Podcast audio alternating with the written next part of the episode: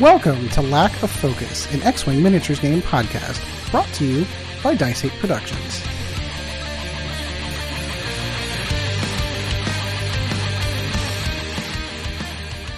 Hello, everyone. Welcome once again to another episode of Lack of Focus, episode 77, Turn Zero, Part 3, the end of the trilogy. I am your host, Ed Horn, and alongside me tonight, my partner in crime and gaming, one Mr. Chad Brown. Chad, how's it going, my friend? Hey, everybody. And of course, our producer extraordinaire, one Mr. Chris Sheriff. Chris, how's it going, my friend? I'm a little bit shocked that you were brave enough to call this the end of the trilogy.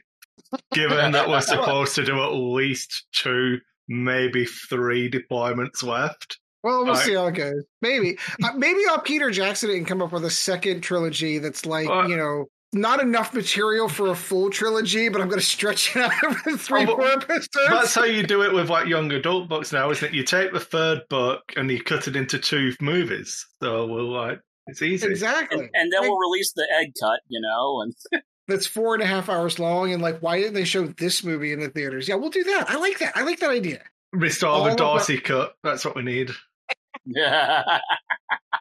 Oh, I wish I would have hit for that one. Anyway, so uh, of course, in this episode, we're going to try potentially to to close out this trilogy, or maybe not, uh, from the sounds of things. Um, to going through, uh, of course, turn zero and placements of ships. Uh, we've heard from Mike. We've got an idea of what his list is. Unfortunately, it was a little bit too late in the day uh, to be able to learn his list. So we are still going to continue though uh, with specifically on Aces builds versus other. So we've got one build that we're going to do try to at least try tonight, which is large base ships, and then maybe if we have enough time, we'll try something else after that. Uh, trying to show not only the thought process of whenever you're placing your uh, placing your list on the board when you're putting your obstacles down. Um, it's all visual, so this is all on YouTube. If you're only listening to this in the audio version, I highly, highly recommend going over to the Dice Hate Productions YouTube channel. You get to see our happy, shiny faces, uh, and the faces that Chad currently is making right now. And if you're in audio form, you didn't get that joke. um, okay, I'll do my best as the impartial ob- observer for the first one to do some audio format descriptions, like listening to cricket on the radio. Yeah, exactly. Keeping in mind, of course, like I said, because this is a very visual medium, when you're talking about ship placements and rock placements, and or I'm sorry, obstacle placements, I'm still into my old like when it was just back in my day when it was just rocks. Um, so I still throw that out there from time to time. Um, what we're thinking when we're putting them, when we're moving them, we're going to play through a couple of turns. Not going to play a full game, but we're going to show what the end result uh, of having those up and putting those in place have done for the game. Uh, so we're just going to fly right into flight deck because there isn't there isn't a ton of news in the X-wing world. So we'll talk about a whole bunch of other shit instead. So, Chad, what have you been doing lately? hey, well, uh, let's see. Gaming wise, been doing a lot of painting, um, playing D and D with you guys, and that's pretty much been about it. Uh, I'm kind of busy a lot of my other time. I'm looking for a vehicle, that kind of crap, you know. Um, yeah, I've been uh, doing several different uh, things here. I got my uh, D and D stuff that I paint. Um, I'm actually working on. I bought the um, Falling Star D and D, and I've been painting up a lot of different creatures and like uh, characters and stuff for that they sell with the paint your own. And I bought a bunch of like furniture and stuff to populate on the ship so that I can actually get some like you know good photos of the stuff that I've actually like painted and all that and like on a nice setting. Um, I've been like working on that. Like I have been working on Blood Bowl. I got some 40k stuff on my workbench here. Got uh, see what else do I have on there? Uh, yeah, just D and D stuff. 40k Blood Bowl. About it right there. Um, that's good. yeah, keep him busy. Have you been up to the store lately? Sounded like you were at least having some talks with some folks in Upper recently. Um, I stop in every so often. Um, looking to get the uh, the tower that they have up there right now. Um, got it on layaway. It's three three levels, and then there's the roof level for it. Is that the I mean, massive it one? Yeah. yes. The what? Yeah. It, it's another uh, kind of piece of terrain. It's a wizard's tower. It's like three levels, and then there's a roof that's got these statues that go around it, and a glass top to it, and it's Oh, pretty cool looking. I wanted something else other than just the uh the ship, you know, so like I could actually have like okay, so like this is a wizard's tower, and I can have like you know some characters and creatures in it and stuff of that nature, just extra stuff, you know. You're going for like the di- diorama kind of thing. Kinda, yeah, but I'm trying to use like you know a lot of the stuff like you know D and D wise or uh, paint your own kind of stuff. You know, I'm trying to populate it. Yeah, no, no, no. Well, so like if you look at some of like the um like uh, Golden Demon Winners kind of stuff, like some of the stuff that I remember seeing like in some of the early days were like the cool dioramas that people would do. Like they'd be like models off of bases kind of thing, and they've got you know three Ultramarines are sh- you know shooting up a Carnifex, and there's like some you know Hormagaunts coming up over the hill kind of thing. I always thought that that kind of stuff was really cool. Like you'd never be able to play with any of those models. It was like the whole purpose behind it was to make an art piece out of it. And I always wanted to do something like that. I don't know what I would do or how I would do it. Uh, it would probably involve Tyranids because I'd love to see like I wouldn't re- recreate something like that. But I always thought that that kind of stuff was really badass. Like that would be like a cool showpiece. Like you never again never put on the table. You never roll dice with it. It would just be something like really cool to apply your skills to something other than models that are going to get picked up and tossed into a box whenever they're whenever they die, kind of thing. Yeah, yeah. Um, you know, one of uh, you, you you had an old channel where we used to put up all of our 40k stuff, and your Mhm. most popular video was when I went to Games Day. Yeah, Yeah, even I- the Dan I took Abnett video. one didn't get more. You had you actually had a, a conversation with Dan Abnett and didn't even like. That's not even the most popular one. It's it's you going through one of the last games days that they ever did. Yeah, We didn't know that at the time, but it was one of the last games days that Games Workshop did. yeah. I um, I walked around the place, got pictures of all like the armies on parade, kind of like like boards and all that. Um, I went and checked out all the like the customization competition stuff, like those boards where they had like all the armies on, you know, armies on them and everything. Like there were people who made boards that had like three layers to them, and it was like an underground kind of thing, and you know, like it was Necrons, I think.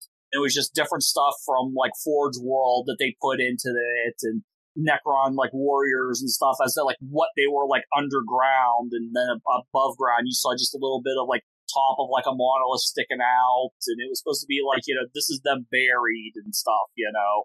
I can Um, put a I can put a link if anyone wants to see. It's about thirty nine minutes long. There's twenty three thousand views on that video, Chad. That was Yeah. Games Day 2013. 2013. Wow, that's seems like forever ago.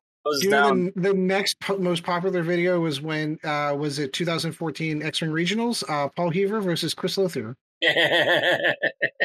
Imagine that. yeah, yeah. Like I, I, I did get inspired by seeing those back then. I kind of wanted to do this stuff. I actually had plans for a board because you could only get like I want to say it's almost like a two foot by two foot board. I thought, hey, you know what would be really funny? Just break the rules and show up with like a two foot by two foot board that actually then extends four feet upward. Just have it where the entire board you're looking at it and you're looking down onto a street or you've got one army down here and one army up here and they're kind of coming into a battle. Like a Necromunda kind of thing, yeah. Like a Hive City kind of thing. Like the board's facing like this, you know, like up and down. Your four feet goes like up into the air. So like as you're looking at it straight on, it looks like you're looking down onto the battle. Oh, I see where you're going. So like I would make that like four foot long battle, you know, going on, but then I would flip it so it was like on a 90 degree angle and attach it to your two foot board. Would you magnetize all of them so you can actually pull the models off, or would you like there? It's a diorama and it's it's it, they're there they're stuck. I mean, something like that. Um, all the stuff I'd have to put on it, I thought about magnetizing it so that I can Yeah. still reuse it because that's a lot of stuff. Yeah, it's a lot of money going into a, a display idea like that. I agree. Yeah, but that's the kind of thing you would need to do, like in order to like go into those things and actually win that competition. Though, like I said, there was one that was a uh, was the fantasy or Age of Sigmar or whatever you want to call back Age then. You Sig- know, it's Age of Sigmar now. Fantasy's but dead. now it is. It was fantasy back then, though. I think. I know it's coming it was. back. It's fine. And they actually had We're a coming massive, back. You got, A- you got Age of Sigmar uh, third edition coming. It's yeah, not coming back. it's a different game. I, am well, not. I'm not going to steal Chad's thunder, but the Uh, old world right. is returning. Well, now now I want to hear that, but I'll hear that after Chad's done. the board that they had, it was a massive tree. So like they made this like Oh, I big do tree, remember that. and it had yeah, like I think that was it's in the video where there was one where it was like a tree and something stuff like that. And it's like that's the kind of stuff I looked at, and I was like, that is kind of cool. And now you get something like that, and you can kind of show off like, hey, look, this is my skills with this, this is my skills with that. I've been working a lot with these D and D minis, and I'm liking some of the work that's coming out on those. So Who makes those? Is that still WizKids that makes those? there is a D and D, and then there's a Pathfinder. Uh, they got miniatures for both. And WizKids makes both. That's interesting. Um, yeah, yeah, it's pretty much the same. I've kind of think of what the And those, for, for anyone that's interested, those are the ones that come like pre-primed. So like legitimately, you crack them out of the box and you can start painting them. Which so, doesn't sound like it's that big of a deal, um, unless you live in uh, a northern area like we do, where sometimes priming in the winter is not even plausible. right. So so having miniatures that are already pre-primed and you can just go is is really kind of a gigantic advantage. uh, I was just looking because like I, I hang on to the the cardboard back so I can get some ideas and stuff. Mm-hmm. But the uh, the Nolzur's marvelous miniatures is what they have listed for D and D. Uh, there's these ones like Deep Cuts that has like the different packs of stuff here. I got Pathfinder battles, and then this one is another Nolzur's. Okay, but yeah, I got different, cool, some cool different things. I'm working on the Grim Reaper one right now, Oh, that's cool. so that that'll you be should fun. be posting that stuff in the in the in the Discord for the Dice Eight Discord or the Lack of Uh, Focus Discord. yeah, I guess I should. I sat down. I was going through the the. They weren't ghosts. Which ones did you just post? Um, I just did. Uh, Were they rights? What were those? oh yeah, oh, it was things. uh, a bunch of stuff I've done recently. I don't know. I, I I was actually did a complimenting- set of those myself. Yeah. Well, and I was complimenting you on your basing because I don't know what your basing material you're using, but that looks really cool. It doesn't work Yeah. for like my particular setup, but it would Spirit have worked. Host. Spirit Host, Yeah. thank you. That's the word I was looking That's for. cool. You can tell I'm more of a 40k guy. Yep. I did up some Spirit Host myself. Um, no, I could see about getting pictures and Yeah, you should whatever, you know. post this in the Discord. Yeah, Oh, everyone just th- throws it up on the phone, man. Uh. All right, I'll look into it. Yeah. Maybe you can shame me into painting some of my stuff. I've been trying that for decades, man. Yeah, yeah. I, I have that small problem. Like you, you I'm not going to buy another miniature until I finish painting all of X, Y, and Z, and I never, I never follow that. I'm Oh, a you Never bad. do now. I So yeah. I- I've just brought up the web page that I posted a link to in uh, podcast scrap because we're doing it in a visual format. So the 15th of November 2019, Old World New Warhammer. Warhammer the Old World. Yeah, folks, for real. Uh, yeah, for really reals. In the deepest dungeons of Warhammer Studio, accounts of the wise have con- converted. Age is, ancient forges have been relit and work's already begun. What? Yeah. They So- just all right. They just announced Age of Sigmar um, third edition. Yeah. You know that we're allowed to have more than one game, yeah? I'm aware of that, but It's almost like this one might be called Warhammer the Old World, and the other one might be called Warhammer Age of Sigmar. right, right, right. So here's what I'm concerned with. So let let let's pull this back into our FFG roots here. So you had this cool game that was you know squadron based, not squadron based, but um squad based in Star Wars. Uh, what was it? Uh, what was the Star Wars one? The miniatures game that was squadron based. Imperial Assault. Yeah. Yeah. So, so you had Imperial Assault, and Imperial Assault was doing really, really, really good. And then Was they went though? they went more full wide scale with legions and imperial assault went away so i don't know like i, I may, maybe it's just me so like i know that there is a squad base there's 40k kill teams is a thing but 40k kill teams always feels to me like yeah that'd be kind of a fun pickup it's you know it's a faster game a little bit different rules uh, you can get a game done in 30 to 60 minutes as opposed to a full scale game of, of 40k okay kind of cool but it is like an ancillary bolt on to the full game which i would consider 40k i'm curious if Yeah, but, you're, again, I, but I- you're comparing two, two completely different things here. You're right like and i i will, I will 40 flat out say i don't know shit So, about kill- how kill age team, Necromunda, Blood Bowl. Like, they, it's not like they only have 40k and, and Age of Sigmar. They have, like, there's already, if you want to just do fantasy properties, there's already Age of Sigmar, Warcry, and Warhammer Underworlds. So just adding in Warhammer the Old World isn't that big of a deal. right but so do you anticipate warhammer the old world being a callback to It, it's a square base rank and file battle game. square based no less so you can't even take your age of sigmar models into the old world Well, you couldn't, could you? Because Age of Sigmar doesn't exist. Because it's not happened yet, it's the old world. You can't have Stormcast Eternals or Nighthaunt. okay, They're, they're so not I get, invented yet. Okay, I get what you're saying from a story fluff line. What I'm saying is that a skeleton from whatever armies there are for the undead I wish, could translate. I wish I'd not said anything there, Chad. Um, right. Oh God! Now you've got me. My, that's only my point, though. So, like, when you know the fantasy realm kind of made the right decision and went over to round bases. I'm kidding. I'm kidding.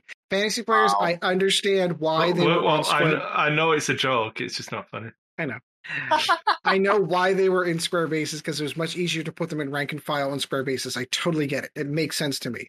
But whenever they moved over to a squadron base, they moved over to doing it on round bases. So now, so like if I've got I don't know Daemonettes of Slaanesh, for example, I'll pick I'll, I'll pick a uh, I'll pick a model. In theory, Daemonettes of Slaanesh also exist in the old world. But if I have Age of Sigmar Demon Daemonettes of Slaanesh, they cannot go onto uh, movement trays on round bases.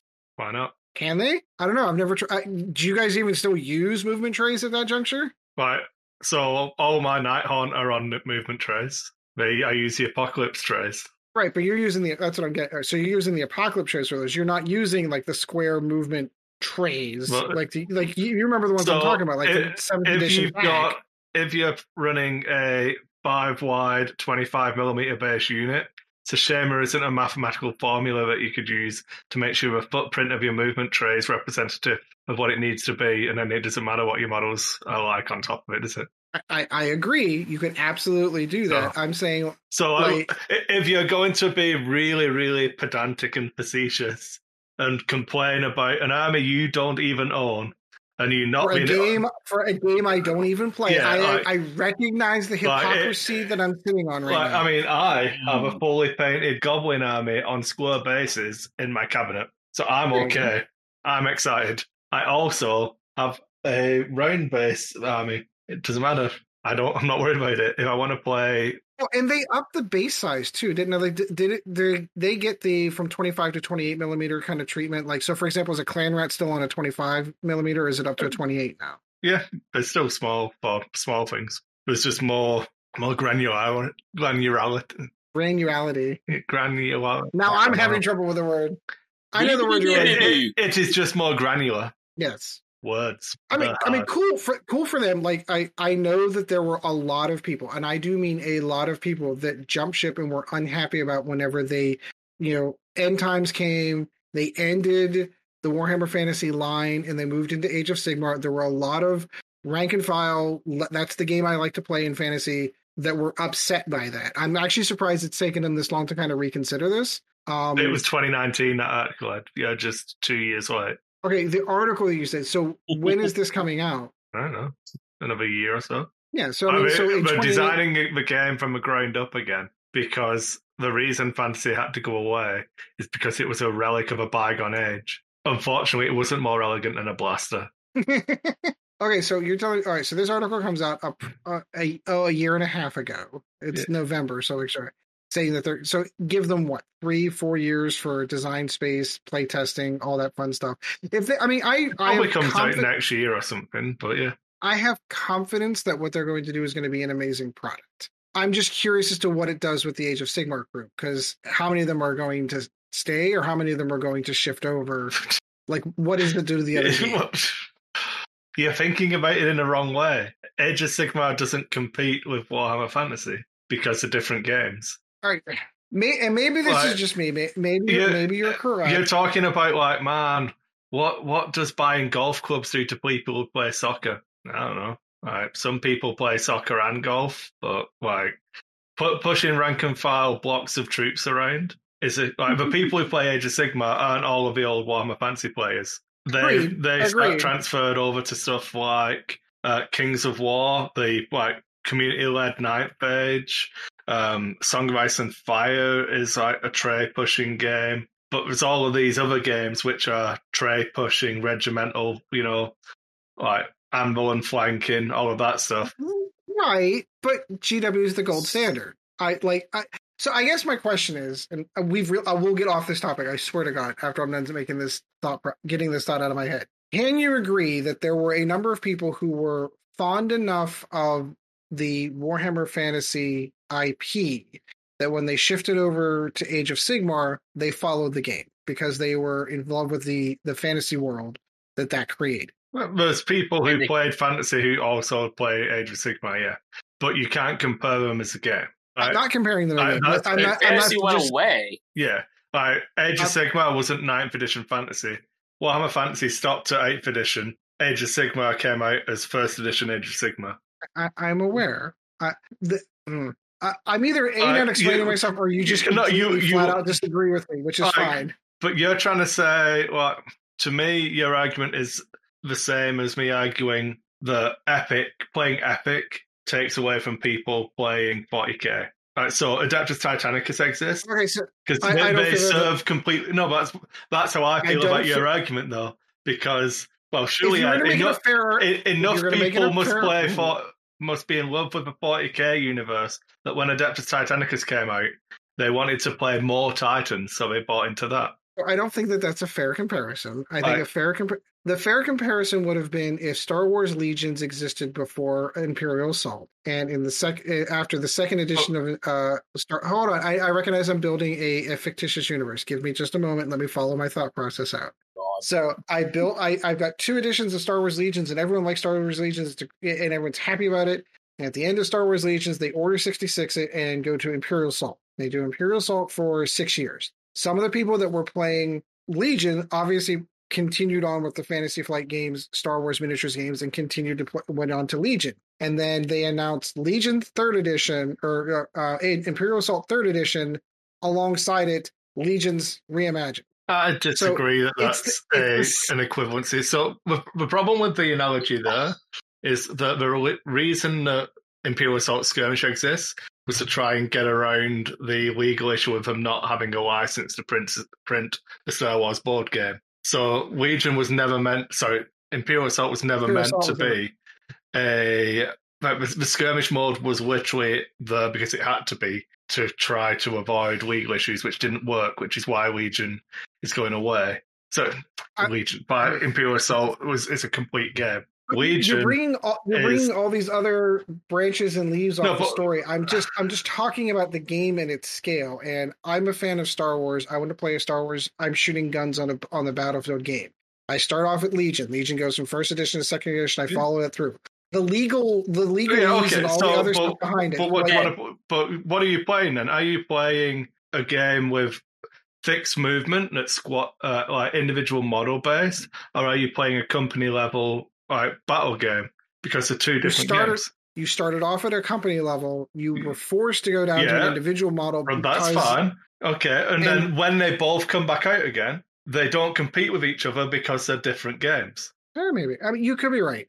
I get. I guess my thought is I've always been like a I, I'm on one train at a time kind of thing. Maybe it is possible that you'll have people that are willing to invest in both Age of Sigmar Third Edition and Old World. Like that's undoubtedly going to be the case. But what I'm saying is like, but do you not own Armada and X-wing? I don't own Armada anymore, but I did. Yes, I own Right. both. So that's an equivalency because they're both different games. Agreed. I, Age of Sigmar and whatever this like movement trade pushing game is will be different games. Like one a mass battle game compared, uh, yeah, it's just completely different. And it's sorry, Alright, Sean. Sold all of Armada, even the ones I painted for him. Sold those ships too. Unbelievable.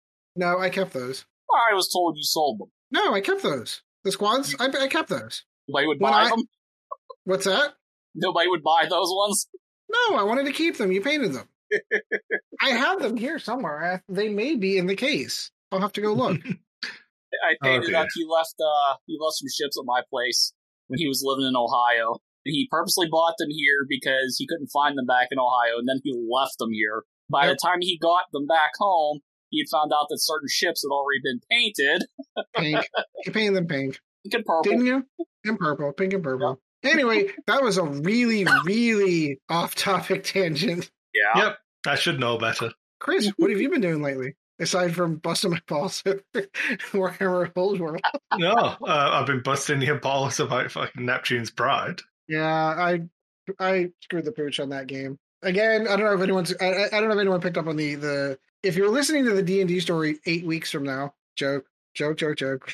Oh, they'll, Um, they'll take longer than that for them to get caught up. It's fine. I was going to say more than eight weeks, man.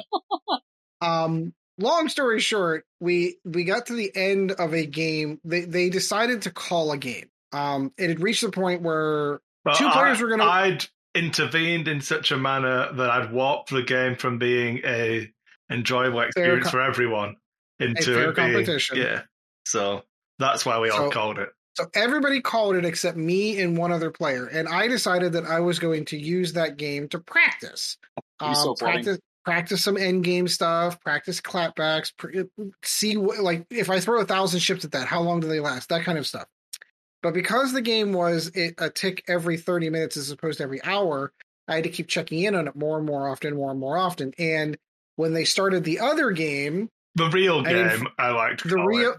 The real game i didn't focus nearly as much on it this is my fault i accept responsibility for this and by the time i started paying attention to that game i was already way out of it so chris has been kind enough to put me in as we affectionately called it the playpen where i have three little worlds that i'm allowed to sit in i can't leave because he's so much stronger than it if i even tried i Oh, well, I'd well, die. that's not true. You could go out through light blue. Well that was kind of my plan until he just launched into the back into into the Well, he's going to have to defend from me and Greg and Patrick all attacking now, as the uh, the axis of evil has started its war efforts now. After people didn't Well, pay so, their all right. taxes. if it makes you feel any better, legitimately, that's what I, my secret plan was. My secret plan was that he would ignore me for days and days and days and days because there's nothing I can do. You guys would go start wiping out, and I would just be able to go in and sneak in and actually start building something up. I have no no delusions or grandeur that I'm going to do anything in this Uh, game at all. I, I was just going to let you go around the edge of a map and see how far you could get. That's my plan. That- And that, I think that's a great plan. I, I I- just want to do the little donut around the galaxy. Yeah, I, I plan on trying to keep you alive for as long as I can as punishment for you uh, Mhm. and I, I, screwing me take- over and forcing my hand. How, I didn't screw you over. So I you, just didn't- you, I, I'd told you a route to the center and promised to hold some worlds for you. Yeah, and then right, people were true. creeping in and creeping in and getting closer and closer to this pocket of worlds that I was going to split with Ed. And then I'd I'd sent him a message saying, "Look, I don't really want to focus on these worlds. Do you want to trade some worlds? So I get one one or two worlds from like the center of our our border, and you get all four of these, and you can have do deal with the center stuff. So I, and then just no messages back, nothing. And they, they kept getting closer and closer. So it's like, well, I'm going to have to actually plant my flag on them so that they don't just take them, which put me in the lead for planets. And then because I was in the lead for planets, if you go AFK, the computer automatically attacks me. So that's why I had to attack you because I didn't know it was you. Yeah. And and if you go AFK, I can't. I have no agency anymore. I can't negotiate with the computer. It just attacks me because I'm the leader on planets. He is correct in every word that he's saying. So this is my fault. I admit that this is my fault. I will never, ever, ever, ever, ever stay in a game that we've all collectively decided to call uh, just for practice modes, no matter how much fun it could be, because I did end up winning that game. Not that it matters, because it was against Baby Seals. I totally get that.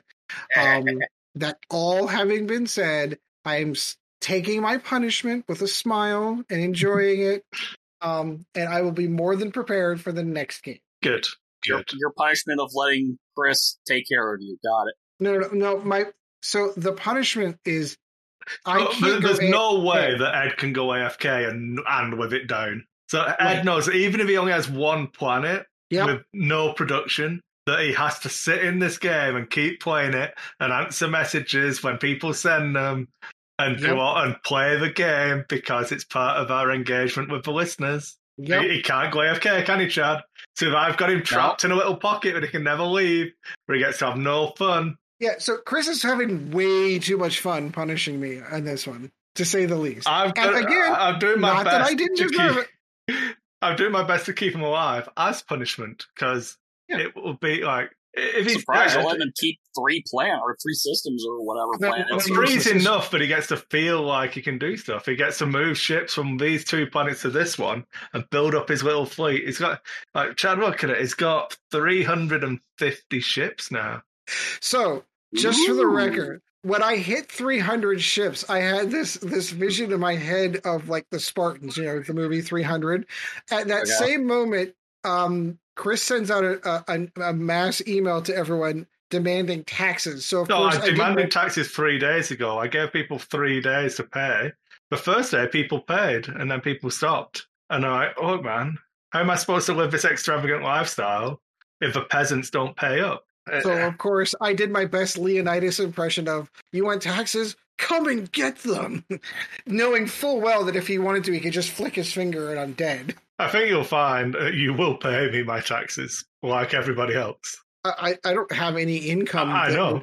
I, that's why you, you, you're, the taxes you owe are small because it's based on number of ships. You don't have any, so you'd have to pay taxes. Well, he just said he had 300. Yeah, so he'd Yeah, in owe me. compar- He would owe me thirty dollars. Yeah, in comparison to wait, what's the ship count here on some of these? Uh, I so for, have for yeah, for four example, thousand eight hundred and fifty. Oh. the per- the person who is attacking me has seventeen hundred and ninety four. Yeah. Oh. Uh, so he's sending five hundred of those ships. That he's genuinely weakening himself, trying to take this one world. Now the Yeah. upside is, is that Chris has been feeding me weapons. So his initial attack, his first ship that's going to come do you in, is want to know gonna what get the real out. plan was? Because I'm not actually a dick. So I formed the the triad axis of evil by between Patrick and Greg and myself, and we've got this little power block. But there's enough worlds that someone else could still win if we did nothing. But I also thought, well, if I give Ed weapons to match us, and we're playing with alliances on, so if the if every other player forms an alliance together and buys weapons off each other, so they're always the equivalent of us, and then moves their ships onto a border, they can actually wipe us out if they all work together. But they didn't. If Uh, they, I gave them five days. Uh, we formed the alliance. I didn't do anything. Then I, I formed a government and demanded taxes. Got one round of payments and didn't do anything. And I'm like, well, you know, we're all fighting amongst themselves now up in the northwest. So if we're gonna just keep weakening each other, why wouldn't I? So I'm just gonna take a few planets, crush a few fleets, and then I'll ask for money again. You know, some some reparations on the costs of my my dead ships, so that I can go back to my little castle and have a gala and like have some cake and some extravagant food. That's what all the tax money goes on, Chad. Uh, it doesn't. In the last game when I was playing the socialists, I, and I tried to tax people to give it to a pillar. Not this time. This time I just keep it, spend it on what I want. it's Yeah. it's all about me. I, I am role playing Yeah. somewhere in between Mussolini and uh, Louis the Sixteenth, so you know it'd be fine. I'm Works enjoying it. Of course he is. So anyway, long story short, so Chris's response to this person attacking into my one good world is that he sent more than enough ships to wipe out everything he has, so that I can reclaim that world and rebuild, start rebuilding it back up. Yeah. I was waiting until I hit 500, and then I was going to blind jump into his uh, into his territory. I was going to send you happened. scanning, and that's the only reason I spent time researching scanning was so you'd be able to see what was on that world. Yeah, because that's the problem. Is it's so far Yeah. away that it, it's a blind scan. I don't. It's a blind jump for me. So you'll be able to see it next um, tomorrow because I'll send you scanning, and you'll be able to see it. Now. Well, Uh, and weapons tomorrow- eight. Oh my god, that's the other thing. Like I'm so he's only at weapons four, so when His he's weapons attacking five me, now, I think. He's weapons five. Even at that, when he's attacking me, I'm weapon seven plus one for defending.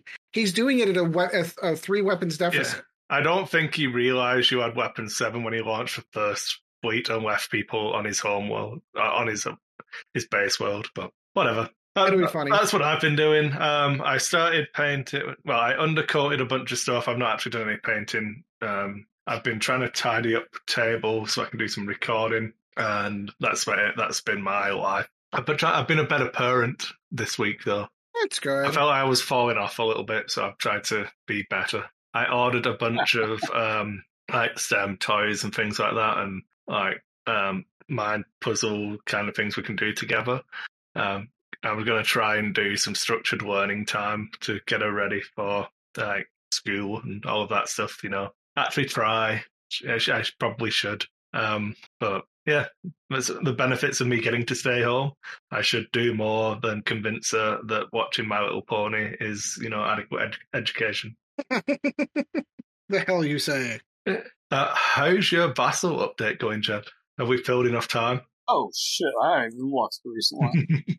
Cool. Well, while you're doing that, I'll do uh, my brief gaming one. Uh, we played D and D. That was nice. I feel like we hadn't done D and D in. We missed two. We missed two sessions because I couldn't do one, and then um, Alan and Sean missed. And that's, That's two. what it was. That's what it was. So we got to do that, which was fun. It was kind of nice to get back to everyone being together, which was fun because I genuinely do look forward to that every Monday night. So that was fun. Um, on a side, um, I, as everyone kind of knows, like at some point in time, at some point in time, I am going to drag these guys, uh, hopefully willingly, uh, into even hopefully even a one-off of the Alien RPG. Um, one of the things I like about a game from a smaller publisher like Free League Games is that their releases, like the game doesn't bloat like I don't know, like a D&D used to, like especially like 4th edition, 3.5 edition, where there were new source books like every month and then every month like I mean like, legitimately it starts to become a pain on the wallet like oh this new book came out, this another new book came out, another new book came out. They're only doing two books a year, so um they were hoping to have the first campaign book because the game uh, at the mo- uh, prior to this had been based on one shots. Like the whole idea was like you would do like a movie one. It's you you start off with pre-generated characters. A whole bunch of them are going to die by the end of it. Can some person end up quote unquote winning the game and being the one or two people that survive at the end? The end. The session's over. It doesn't carry over onto another session. It's just a very brief one shot. Campaign rules are in the core rulebook for the Alien RPG, but they're not nearly as fleshed out. So it's one of those things that you can tell, like, well, they give you some ideas of what it would be like to run a campaign, but they had intentions of running full campaign books. And the first campaign book they did, arguably the best idea that they had, was for Colonial Marine. Like the guys from Aliens, just not those guys. Like there's a whole bunch of Colonial Marines throughout the galaxy in the Alien universe. So they were hoping to have it released for Alien Day, which they didn't quite make that deadline because they're because it's a f- almost 400 page source book, but they did release that uh, over the course of the this past week. So I got my PDF copy because I'm a shill for the Alien RPG. I will. It's absolutely an amazing game. So I bought it directly from Free League Publishing. So one of the benefits of doing that is you get uh, the PDFs the minute that they're available, and then like the hard, the actual physical copy of the books aren't even going to come out until the end of June. So I have been spending an awful lot of time reading over the campaign rules for Colonial Marines, which makes me want to run a Colonial Marine campaign, but I know that that would supersede what we're doing with with D and D, and I don't think we're quite there yet because I don't think we're anywhere near the end of Chris's campaign for Curse of Strahd, and I don't know that the level of interest is there. I think I could drag the guys in for like a one shot that ran for like three or four sessions, and that would kind of be it. I don't know that I could pull everyone in for a full blown campaign, but at some point in time, I do want to be responsible for running a full campaign of Alien RPG at some point in time in the future. So it is, it's it's a t- it's the the the game isn't very mechanics heavy in any way, shape, or form. It's a bunch of d6s. If you roll a six, it's a success. And sometimes on a one on your stress dice, that's a failure and causes. It's not mechanics heavy. It's very role playing heavy. It's very like thematic. Like if it sounds like it's a cool idea, you should do it, kind of thing. And it doesn't put the rules in the way of cool. It's got it's got the rule of cool. It doesn't put the rules in front of doing something cool, which I think is a really cool feature to the to this game. So and they're fleshing out a lot of the galaxy. Like if you watch the Alien movies, maybe you've read a comic book or two or some of the Dark Horse stuff from way back when. Um, there's a, there's a lot to that that uh, universe that isn't the xenomorphs. There's corporations. There's all these other nations. There's all these other infighting between this corporation trying to steal tech from that one, or this nation's trying to fight with this one. Like the the aliens themselves are. Uh, I don't know what's, what's their, their decoration. Like you can put them into a campaign, but they shouldn't be the focus of a campaign. They should be. They should just be a part of this much much. That's how larger you tell your players that you're sick of them. What's that? Ah, we're done with this campaign. What do you mean? Well, you know, I, I think Yeah. you'll find. Yeah, we're done. Here's some aliens. Yeah, that yeah, exactly. That that's how you, I agree 100%. That is how you would end a campaign is that they shouldn't yeah, because you don't want them to make you don't want them to be mundane. I know there's all there's always going to be that internal that that eternal argument of which movie was better, James Cameron's Aliens or Ridley Scott's Alien. And I've always stood on the side of I thought that uh the Alien movie was a better movie. And my reasons for that was Alien was a sci-fi horror movie and the alien was this unstoppable killing machine and it, it, it very much like in the game of alien isolation like there's no way to kill it there's no way to really get rid of it you just need to be able to try to survive i always thought that was kind of a cool like the dread kind of thing when you get to Aliens, Aliens is a you know it's a typical alien uh 80s action film with aliens. This unstoppable killing machine that was in the Ridley Scott film. Now all of a sudden you're blowing away four or five or six of them in one scene. I, I like it. Demystified the aliens for me by watching. I love the movie. Don't get me wrong. It's more like a one A one B as far as those two films are concerned on my top like 20 uh, favorite movies of all times but if i had to if i had to pick one i would pick alien over aliens for that reason anyway so, so yeah i'm i'm considering selling off almost a bunch of my um Prodos Alien versus Predator miniatures. Ooh. And I've got all I've got all of them. I've got the Cheyenne dropship, everything. I know, do not let those go without speaking to me. First. I've had them for nearly two years and they're still in boxes. So I'm like, I need money more than I need this stuff. But do not let those go anywhere without speaking to me first. I'll chat. And there's also obviously the um, the plastic miniatures now from um, Gale Force Nine from Aliens. Yeah, the, and the Gale Force Nine ones, I've seen those. So I legit. All right, I had a birthday in this past two weeks. Um, I know. I, I, can't believe Facebook let me down. It told me when mine and Bob's birthday was. Yeah, because you two share a birthday. Hmm.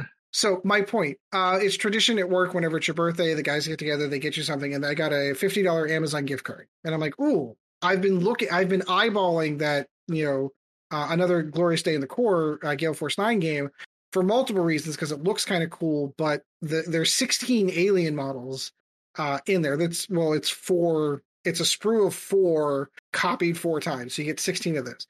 But everything that I read about those miniatures from the Gale Force 9 ones, they're good. They're okay. They're a little bit smaller than 28 millimeter scale. They're more like 25 millimeter scale, but apparently the tails are like really a pain in the ass to put on. But i am an experienced modeler. I felt that it was a challenge that I'd be up to to being able to put the because that's the thing. If you look at all the one star reviews uh, for people that reviewed that Gale Force Nine game, it's like, well, I bought a board game. I'm not a modeler, or I, I didn't want to put models together.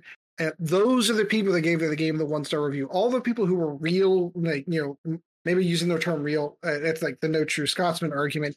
Those people who are into modeling games that are used to games like 40K or Age of Sigmar or Warhammer Old World, um, who are used to being able to, I need to put these models together and paint them before I can actually play with them. Like I'm used to that. I I, I can get through that. I, I will be fine. So maybe the complaints that people are making about those aliens weren't so good, but everything I heard about those Prodos models was everything was fantastic. But they're out of print now. You can't find them not with uh, well you can find the the russian knockoff sculpts on on ebay if you want. Yeah.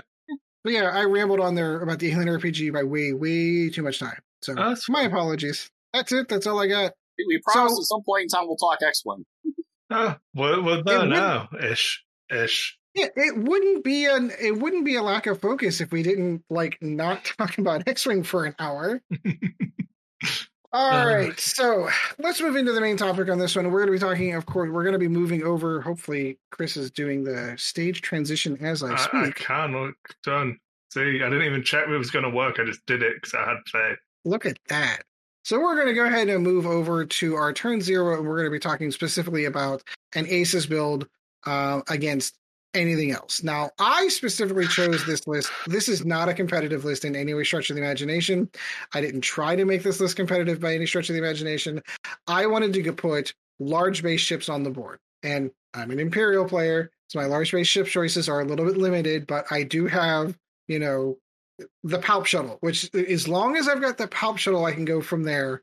So I want and I wanted to emphasize specifically on the differences on what putting a large base ship on the board means whenever you're doing your setups in the beginning. Chad, on the other hand, is going to be playing the role of the Aces player today. So I'll go. I'll go over my list for those who are in the audio form. If you're watching this in video, it should be. I don't know if I'm the left side. Or oh, right so side. before we do this, uh, are you uh, good, Chad? Do you need more time? Uh, I think it updated and everything. Okay, so let's find out for sure. Um, just gonna see about uploading my list. Yeah, so if you be, click become player and become player one, there should be a damage deck thing ready. Then you click for big yellow number one, spawn the squad from. Um, yeah, I can't spawn it for other players, so. Uh, but spawn from XWS and then you can copy copy it from the other one or whatever. I think you can post the squad link as well. Yeah, you can do it from UR, URL if you use Yasby or the official squad builder to make your list. Uh, yeah, okay. Uh, so I was doing that, Ed. You should be able to go over your list then. Oh, okay. I uh, if you want, I don't know if you want me to No, I was- or I was going to do filler with Mike's list and cover that now if you wanted to. If you want to do that first, so Chad's not in a rush. No. Yeah, no. So I can I can cover over the list that I've uh, decided to bring today. Again, I wanted to emphasize large base ships, and I thought, hmm, I'm going to toss a bunch of ordnance in there because ordnance are fun and it makes me laugh. So I decided to go with one Rear Admiral Chiraneau. Uh, he is going to be sporting himself proton torpedoes and some seismic charges. I thought it was funny because he does have the bow tie arc, which means that he can shoot from the left and the right or port and starboard. Um, he has proton torpedoes that he can fire out of the front, and just in case if anyone's behind, I'll drop some seismic charges out of the back. I thought the idea of having the option to fire at all four arcs in different ways would be interesting. Not to mention the fact that his ability, you know, if he, you know, I can reinforce in direction, I can actually change some of that stuff to crits. That could be fun. It really could. In addition, we've got the good old OGP, the Omicron Group pilot sporting one Mr. Emperor Palpatine, just to add in that extra fun. And then, last but not least, I decided to go with a Nu Squadron pilot. I decided to give him the aerial assault or arsenal loadout. I apologize. Uh, and just load it down with uh, missiles and torpedoes. So he's got ion torpedoes because I think there were four points. I had points to spend, and why the heck not? Uh, gave him some advanced proton torpedoes in case I can squeeze him in and get him close.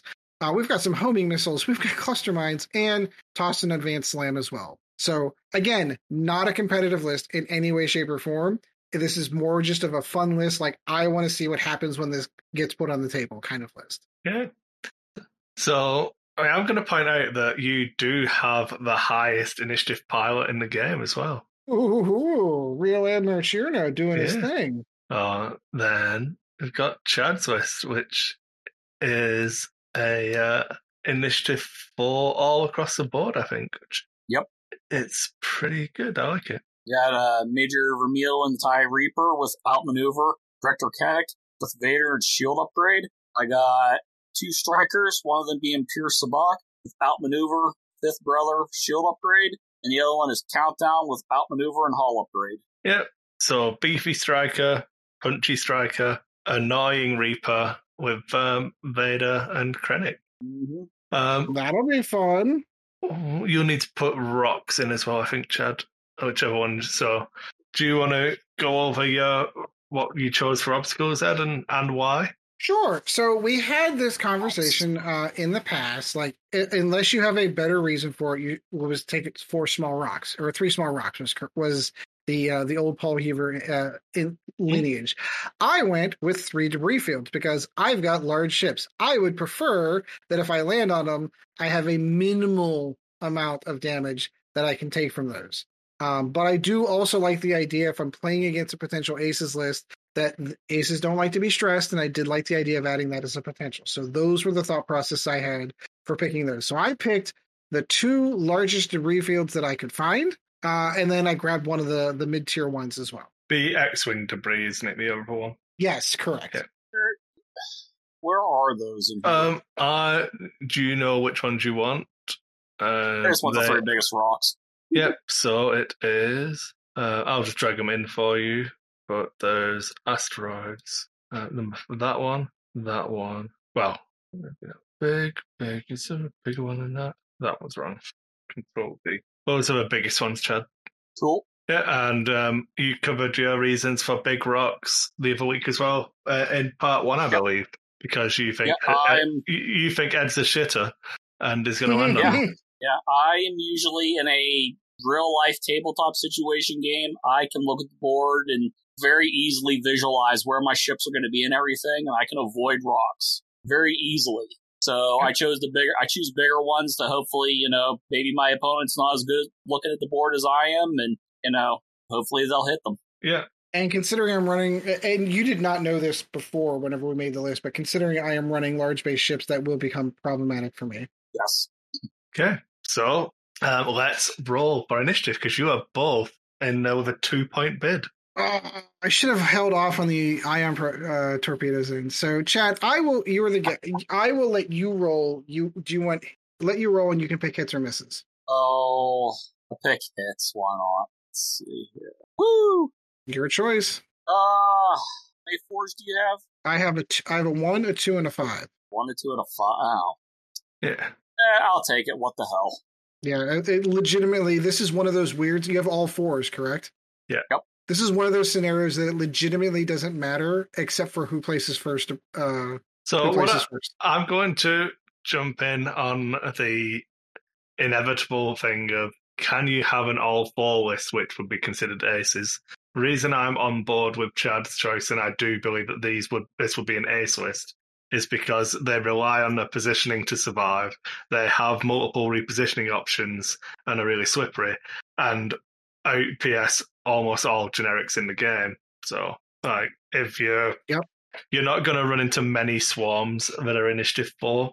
So there you go. I'm on board. All right. And where are Ed's obstacles? Uh, the put ones the top. should be. Can you see those? I just see the three that uh, you put on the map for me. If, Really? If I move them all into your side, can you see them now? Do you see my ships on the board at all? No, Okay. Um. Go. I'm just seeing the three that Chris, the three obstacles Chris put on for me. Did you do the update for the assets? Yeah. in Yeah, I fact, just it did a was bunch of working. updates. Uh, reload your squad, Ed, Reloaded into. into Vassal. Oh, okay.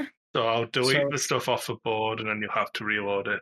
Um, Sure. But I'll I'll put the debris on so it can get started anyway. Um. So the debris was Close it out. Maybe open it back up again. One. Yeah. No, that's not. It's not. It's not a you thing. I don't think. Yeah, I'm seeing the stuff when Chris puts it on. I'm just gonna control D, control D, so I don't double up and get the wrong things. I think it was those ones. Oh, so those should be what you've got to choose from, Chad. Okay, let's move those up here for right this second. I'll put that one there. Okay. So I'm gonna start moving ships out. Do you see my ships? Yes, I see them now. Okay. Weird. So I'm going to go and get another drink while you guys deploy, and then I'm going to come back and talk about where all the rocks are. Because one thing I can do whilst I'm not here, uh, so whilst I'm not involved, is talk about the general shapes you get when you deploy rocks. So I'm I'm going to put money on you fall into one of I think it's three archetypes when you finish deployment. Sure. All right. So Chad, is that rock placed for you? You're happy there? Yeah, Okay, hang on. I've got to move some tokens out here real quick.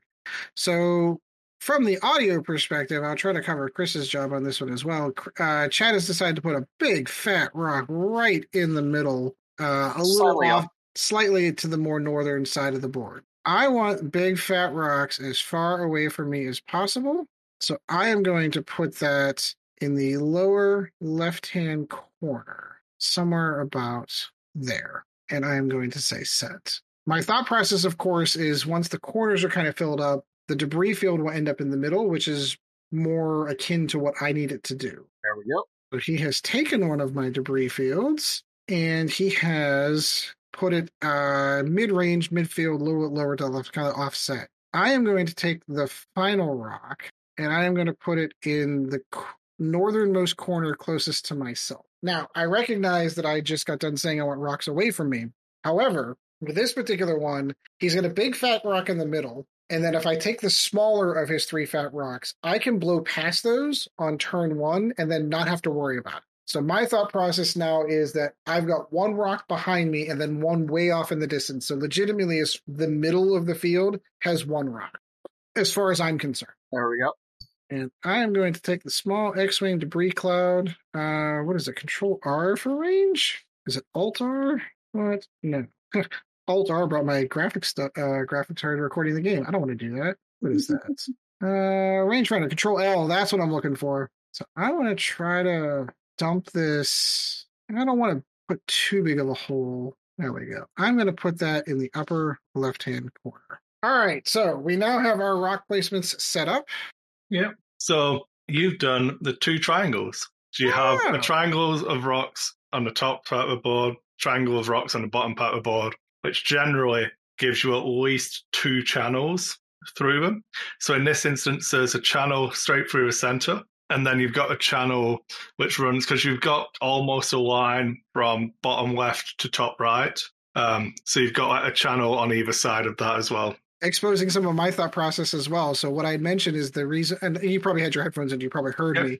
One of one of his rocks I intentionally put on my side of the board uh, after having the conversation we had whenever you and I played last week. Um, I can blow past that rock, and now I have a channel that I can go north to south Yep. or south or south to north that I can My- just fly right My through. feedback would have been uh, the first rock you place in the bottom, like two and two of his corner. I would have put two and two of your corner as well. Yeah, that's probably it's probably right because I could have blown past both of them at the same Yeah. time. Yeah, that's a good argument. All right, so that means my one and two are going to be the first uh, on the board. So we are going to put good old Emperor Palpy, Pappy Palpy is going to go there, and I think I'm going to have my arsenal come in the Nu Squadron over here. So Chad, your entire list. Okay. Now, my thought process here. Uh, let me make sure he's where I want let, to let be. Chad deploy first, and then we'll do Sure. tuning, Well- and then we'll talk about deployment after. Okay. So I was looking here. Uh, uh, Krennic has the optimized prototype, and Yeah. I'm not seeing um, anything in this list here, or any tokens, or anything that indicate which ship I'm giving that to. Oh, so you get to pick now when you deploy. Okay. Yeah. I am putting that on countdown. Okay, so what you're doing now is you drag the token and drop it in the account down. I didn't even see where that token was located. Huh? All right, so let's see. Guess I could move these guys real quick so that I can figure this out. Hopefully, you guys can't eat, hear me eating these Smarties. Mmm, chocolate. Mm-hmm. So you just have the uh the decimator placed, right, Ed? Correct. The decimator hmm. is not on the board yet. There, there. That looks good. Yep. All right. So, Chris, point uh, rules questions, as I'm aware. With the reinforced token, Yep. normally I would just spin this thing on the board to decide which side was getting reinforced. If you right click it, you you can flip it over. Should be able to Right. flip the token. right, but it flips. Oh, okay, to the front or rear. Okay, so I, I see what it's. Okay, that works. But generally, I place it on the, either in front or behind the ship. Okay. J- j- in case I make that mistake, Yeah. I want to make sure I'm announcing ahead of time. If I put it in front, it's because I'm reinforcing the front. If I'm putting it in the rear, I'm reinforcing the rear. I want to make sure that we're on the same page. But we're playing three rounds. If a game's decided in three know, rounds on I- where you put your reinforced token, I know, I know, I know. I just want to make sure. So I am going. is it to... actually possible for Chad to kill a decimator in three rounds? potentially? I don't think it is with the reinforce. Like five from Sabacc, three, maybe four from Countdown if you can get range one to like. Well, you could do it, I suppose, with crits pretty easily with crits if we're going to introduce that as an option, you know. So I am setting the bow tie to the starboard and port sides, or starboard, yeah, starboard and port, and putting him on the far outside north. This is going to be a really, really interesting first three rounds, and we may get one turn of engagement, will be my prediction. So, questions I have for the two of you. Why Sure. did you place Ed? Why did you place the uh, Omicron group pilot up there and not in the center? Um, so So He's he's, basically- he's, he's on the right flank on the inside of the channel because obviously you can fit two large base ships up the uh, up that channel. So you're always going to be able to fit both two ships in there if you need to. Well, I'm going to be tipping my hand a little bit, but my intention is to hard turn uh, left on the Omicron group on turn one to basically butt it up against that rock, and it's going to slide down the channels behind the rocks and then turn in as the decimator is going to come down the other channel. So as you have those two channels there, well, one's on the rock on the left, and then you have those two rocks that are kind of middle. My flight plan was to have those two come down the side like that Okay. with the Nu Squadron coming in, uh, slow rolling in, slow rolling in, so that it can help um, back Oh, up the Omicron so group The reason why I bring it up is obviously in your list, the Omicron group pilot is the worst style out of the three of them. Mhm. And um, obviously, Palpatine has unlimited range, but you want to uh, leverage a coordinate from him. Oh yeah, So, because he's going to go down first, I would have been more tempted to swap him down in the center with this setup because you've got, like I say, that channel in the middle. You've got the channel where you can go um, in and to the right, or you can go in to the left, or you can do the hard turns early as well. Would have been why I would have been more tempted because you don't see his deployment. Um, and again, like this is more building a standard deployment than against Chad's specific list because obviously if you're playing against um, a rebel Jace list which comes in at initiative two and you plonk him down there and they plonk down after you, yeah, you get to do your hard turn and chase kind of thing, but um, it just gets a little bit dicey at that point. But yeah, and then Chad, are you? Are you gonna, as I, say, I assume you got questions Oh, for him. I, I I would for Chad. I, I'm going to do it the other way. I'm going to try and put a, a theory forwards and see if if I'm right or not. Because Chad deployed rel- near enough where I would have deployed them anyway, given your deployments, if that makes sense. So whereas your deployment was not what I would have done, Chad's is close enough to what I would have done. I assume uh, I would have assumed Chad, but a Reaper's on the outside of your group because it's faster, because it's a medium base, so it moves further. So it's going to, uh, you can quite easily from this position get around this first rock and come down that outside channel, or go all the way around the outside of the board if you need to, relatively quickly.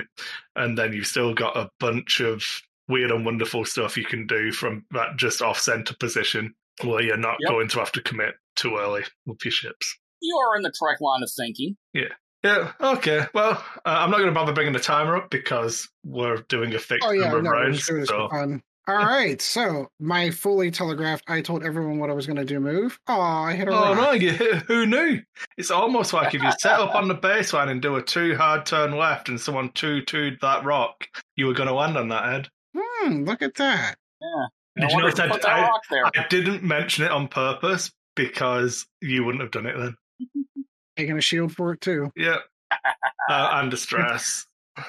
That's Yeah, okay. uh, so- one thing to note if you're going to do that kind of opening, you have to deploy with your rear edge on the um, on the table edge to give you enough space that if they two two a rock, you don't land on it turn one. There we go. So there, that got him out of the way. Let's go ahead and do the Nu Squadron. My intention was to bump. Yeah. Wait, who did what? There we go. Wait, what just happened here? Nothing. I don't. What do you mean? You revealed and then you did the collision and moved him back. I can take the ranger off for you though. Oh, okay. I okay. threw a one straight and a one bank on there for whenever I have to do my advanced ailerons. Yeah. Yeah, so I think he did that before I actually hit the bump back. Is it? Oh, yeah, no, I guess it is good. Okay. Uh, so you can right click and then force a move, Chad. So if you right click and do and scroll to template move. Oh, okay. Yeah. I take it it's my turn then? Yeah, Correct. I've got zero actions so far. You know, just to rub it in. It's turn one. So what? They were taking the ta losing the shield is the only thing that I was kind of unhappy about. But Yeah. eh, That's a good point. I should keep up to date on that. If I do template move, I can do my advanced on out of that, right? Yeah, correct. All right. So we will Uh. go ahead and do a one forward down here. And he didn't move. Uh, which one? Uh, Vermeil. did you click the ship? Yeah, Yeah. I'm gonna try. There you go. There he goes. Okay, and then reveal that dial. Oh shit! So if you that? do, um, control R, it is. Uh, I can't remember. It's yeah. Control R should. Oh no, it's Control S. I think I'm not allowed to do that. So if you Control R it again, and I believe Control S is the one that executes the move. Yeah, yeah. Control S will force a ship. So you've got to hide it again, and then it should do it. If you reveal it with Control S instead of Control R, theoretically it performs a move for you. I have to click the ship or the dial. It should do it on the dial, but I don't know. Maybe it's just being weird. Control S. So I'm Yeah, you not have to- allowed to do have it. Yeah, you have to click the dial. I'll. I'll just do a template moves for you, Chad. It's fine. Just so. Uh, yeah, so you did a three straight. Yeah.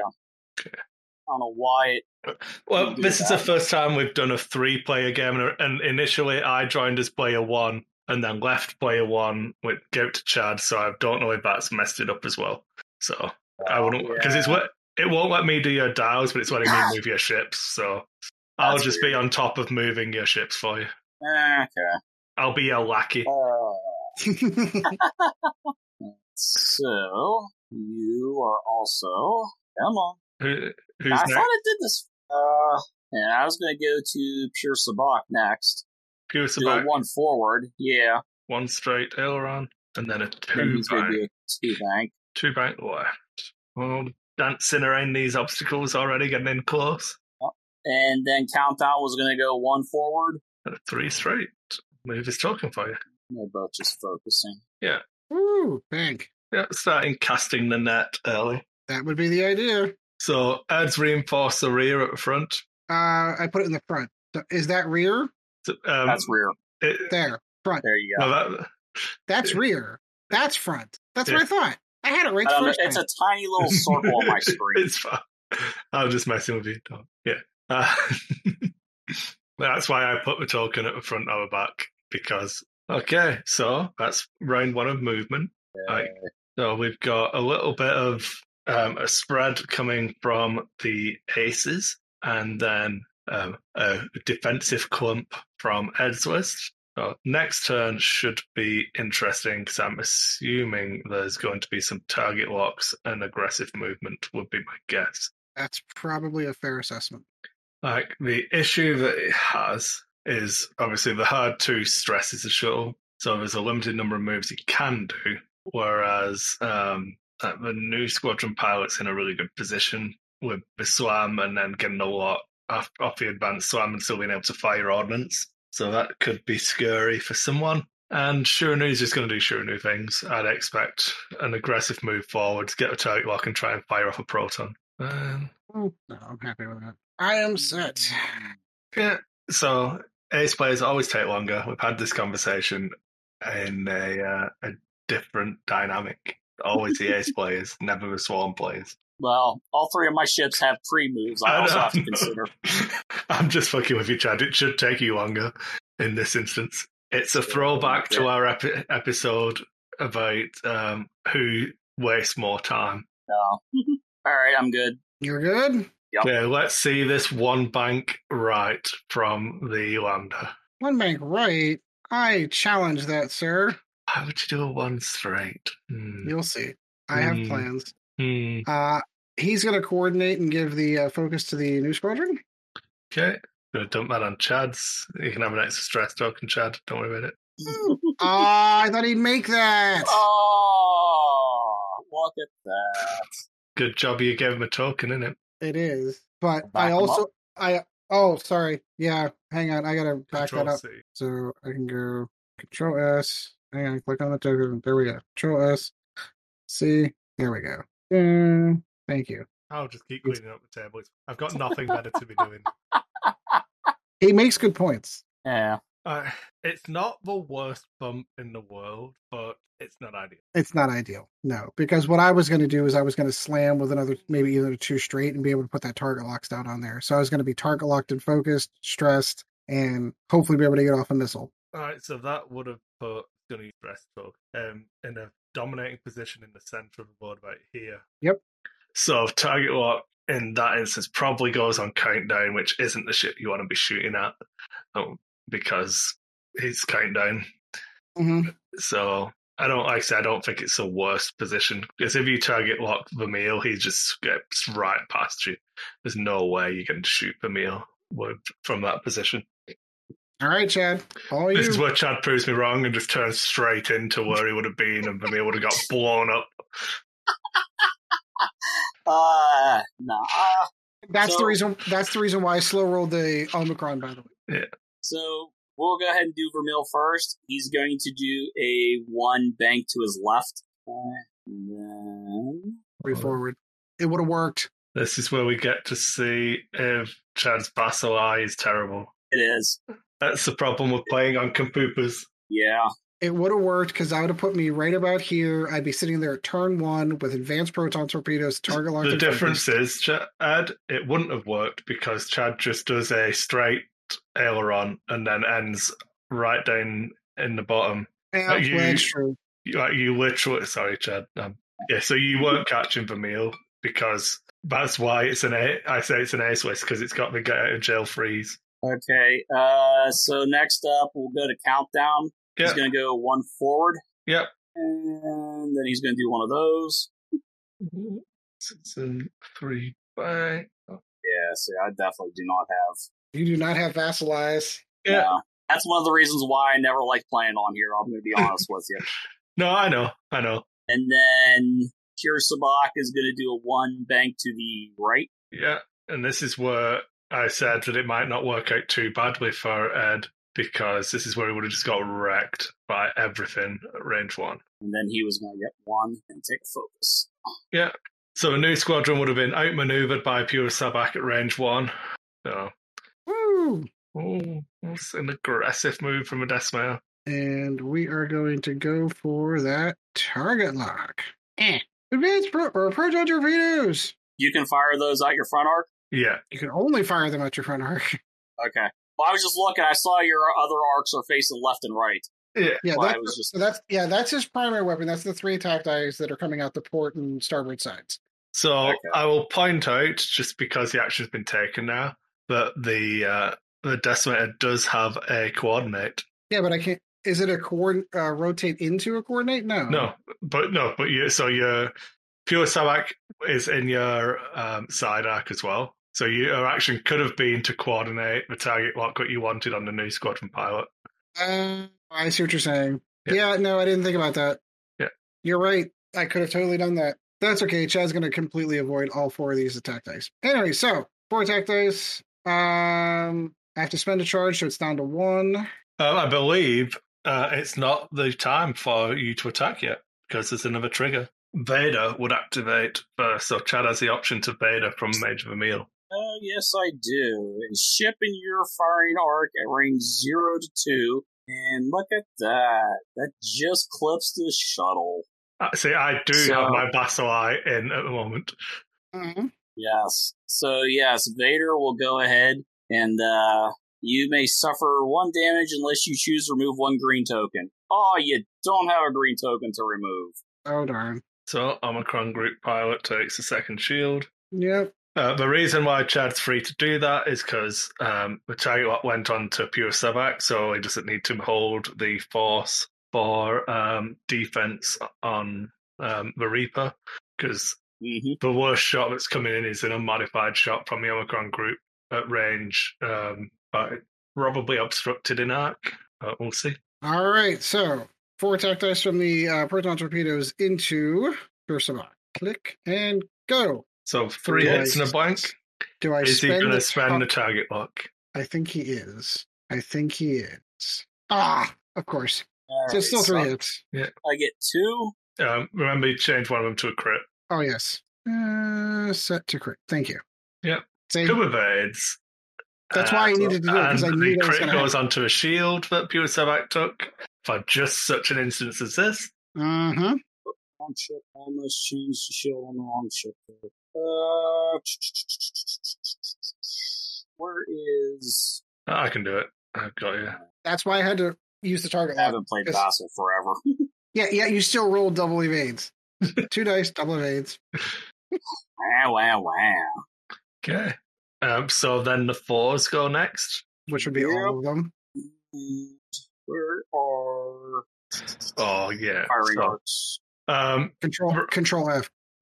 Control so F. click on the ship and then control F. But if you just, if you tell me which one you want to do, I'll I can check them for you. Alrighty, let's uh go ahead do the range two from Vermeil there, and I would say an unobstructed closest corner to closest spot to closest spot or not. Ooh, Vassal's got a tool to actually tell Uh, you so that. you go Control Shift F. I believe it was range Yep, two unobstructed. unobstructed. Okay, so when you perform an attack, defenders not have I get to change a blank or focus result to a hit result. Yay! Sure. And I do believe I am in your firing arc. You are. Yeah. So that is going to be the only bonus I'm going to get there for him. And it's a range two, so I only need three dice. Huh. Don't get to use Vermeil's ability. Okay. Uh, So, uh, two hits and a crit, Ed. I think I am going to go ahead and palp, Palp, that. yeah. So that reason you palp that is to uh, he's got two shields remaining. There's a crit showing, so that will ensure that there's no crit shenanigans on Trishul this round from this attack. From this attack. Yeah. From this attack. So you should be down to zero shields. Yep, I'm working on that right now. Alright. Alright. Countdown is going to double check this here real quick. So Krennic, uh, optimized prototype won't do anything at the moment because Vermeil doesn't have him target locked. Okay. Yeah. Uh, so Vermeil being stressed is a bit, bit of a downer, but Yeah. that you can do. So I will just go ahead and take my three shots. Um, so now you can go Control F for him and go. Oh, look at that! Countdown's out of arc. I am, yes. So then that means second defenders. You roll one fewer dice. Okay. So So my three. three against one. Yeah, so I only get one hit, unfortunately. That's okay. So you So- take one hit. Yep. Putting that on. Boom. And then definitely the same thing Yeah. again. Outmaneuver is going to activate on Pure Sabacc. And this is where the fun starts. Yep. Because I'm going to get four dice here. Four dice, fifth brother. Yeah. So we Chad wants to see a focus result. Yeah. Because So then I you can did get a spend focus. so he spends fifth I can brother. spend fifth brother. Yeah. Yep. Because that makes it a crit instead of a hit. Which- So it's just a hit and a crit. Which guarantees a crit going through because Mm, of yep. outmaneuver. Haven't rolled an evade yet. There's a hit. There's a crit. Wounded pilot. Mm, Don't bump. Got it. I think I can show a crits. Is that everything? That is everything. Uh, yeah. Uh, I Vermeil's got wh- how many evade dice base? Uh, one. And Pure Box two base, correct? Correct. And I still have my focus. Yeah, I know. Okay. So it's three. It's three or three basically. One's one's tokened, one isn't. So I'll take the non-tokened one, please. okay. Doesn't matter. Just one. Seven evades. And that was Five Vermeil. three dice. Yep. You said. Two. Yeah. See. Yeah. Oh, look, I, I rolled a blank also. Th- th- Just one. Yeah. You rolled one blank. I rolled one blank. All right. Do we want to do one more uh, round of movement? to Yeah, go one more round. Okay.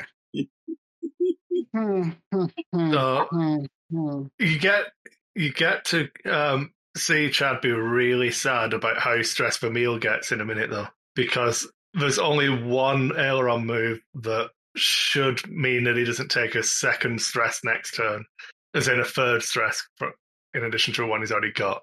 I thought he can he take aileron moves when he's stressed? Oh no, so it doesn't No. it doesn't aileron, but there's like very little he can do to get off the um, debris cloud. Oh, gotcha.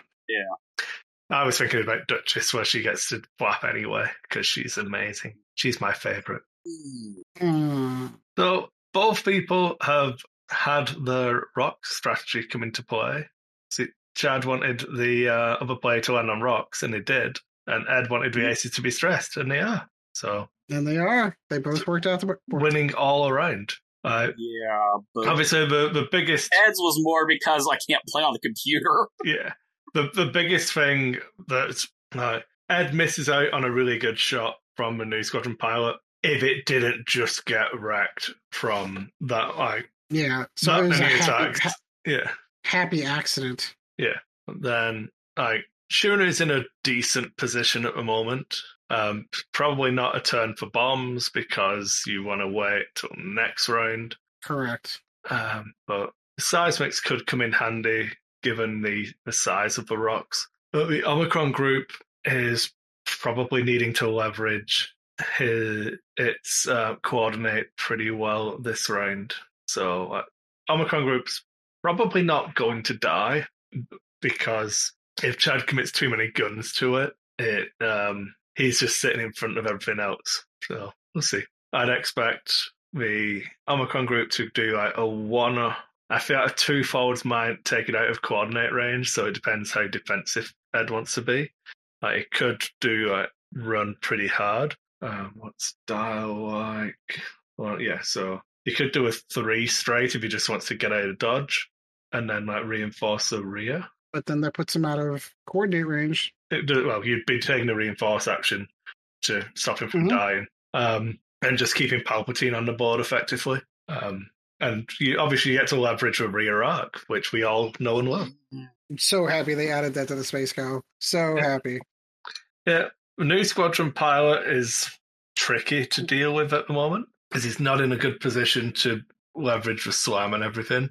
So probably do a slow roll this round, try and take a decent shot Um, yeah, I suppose if you're going to do that, you'd have to go slow with the Lambda as well. So Lambda probably does a one straight, a Nu Squadron does a one bank, and then um, Chiraneau maybe turns into a position pure Sabacc is. But, so the thing I would have done differently from Ed's move is I probably would have done a one straight instead of the hard turn in, in the hope of being able to creep towards this middle rock. Um, so you don't want to go too fast. You don't want to clip it with your corner, you want to get into a position where you can use your template move to jump over it. But from a position he's currently in, it would have been um, yeah. I'm probably going to say that Chiraneau's probably doing either a long it's got to be a hard turn. It's got to be like a three. Uh, that that rock's terrible. yeah, maybe Chiraneau does a one bank right as well, but Chiraneau's not clearing. I'm pretty sure something of Chad's is going to block Chiraneau's move. Yeah, I hate not being able to see this correctly. Are you set? Yeah, yeah, we'll be able to see if, the, if this is working or not for me. So thankfully, as Chris is talking, that he basically picks every one of my maneuvers exactly as I wanted it except I had flipped the dials in my head. So when he said it, I looked at my dials and went, oh crap, I have them backwards. yeah. So I thought the exact same thing. I'm like, oh crap, I need to change that real quick. Yeah. So we're gonna yeah, go. coordinate the focus, Yep. one bank there, and then take the target lock probably on Vermeil Yeah, because uh, well, yeah, because he's got nowhere else. the only thing go. Vermeil can do is try to slam into a Nu Squadron pilot, but if he does, he still gets faded and loses focus. So Is it my turn? uh, yeah, It, it is. Alright. Now, the Reaper does not get to failure on no flappy So he's wings. that, so he's going to do a one forward, Yeah, which will clear and then re-give him stress. yeah, but it does get him off the next turn, which is the important point. Oh, he didn't hurt himself. Of course not. Why would he? Alright. Uh, so Countdown is going to do a one bank to the left, please. Yep, ten template moves, one bank left. Okay, and then I pulled one of those. Hard right. Okay. This is what I said, Ed. If you wanted to space go it, uh, I did a bank then, didn't I? So, Sure did. Yeah. um, sorry. Let me undo that. Template move. Right turn. Okay. So, see. Yeah. Um, Alright. going slow for a coordinate pretty much guarantees that the carry dies this round if Chad decided to go for it. So it, it's that game of um, chicken of how much is he going to commit. Yeah, but I might be able to get an advanced proton uh, off. So No, I. I agree. I agree. And then um, pure. Here's Sabacc. This is one of the one I'm really, really starting to question now. Uh, so he's doing a one bank to the left. into into rear admiral Chiraneau. Yeah, Ah, he's not going to clear it. God damn it. yeah. The the Nu Squadron will block probably. Oh, this. Oh, interesting. That is the two swoop left. Yeah, Um, like I said, I I do not have the same eyes as I do as on playing on a normal table. Agre- Oh, that was the other way. Chris. yeah, I'm just being a moron. Sorry. Yeah. So Yeah. Damn it. That's fine because that means Chiraneau's not moving. Uh, Does it? one That bank, depends with on where he's two going. bank with two. Okay. At range one on my primary weapon. I, I thought, and then I'm set up to drop the seismic charge right there on the next turn. I thought I did okay there. Um, I don't know that I would seismic next turn from this position. You're going to hit your own ship. I'm not. It's easy enough for you for Chad to get out of it because like Chad's going to be doing a two, probably a bank, and then he has a barrel roll as well. So he probably clears the range one of that rock. All right, so question for the forum. My thought process here would be that I would target lock for the range one shot. Um, However- so you don't. You reinforce for Chiraneau's ability. Right, exactly. fact, no, no, you don't. You don't. No, sorry, I'm being an idiot from this position. Um, because you don't need the crit because it's going to be firing first. So yeah, you t- probably target lock because you've got Palpatine. Yep. Yeah. Sorry, I'm just being a moron. That's okay. That's okay. Do I have a Vader that has to go off first? Yeah. Yeah. On the So- shuttle. So the the options you have now, Chad, is obviously you could try and strip the focus from the Nu Squadron as well. Uh, wait, the Uh, shuttle's only got five hull? Yeah.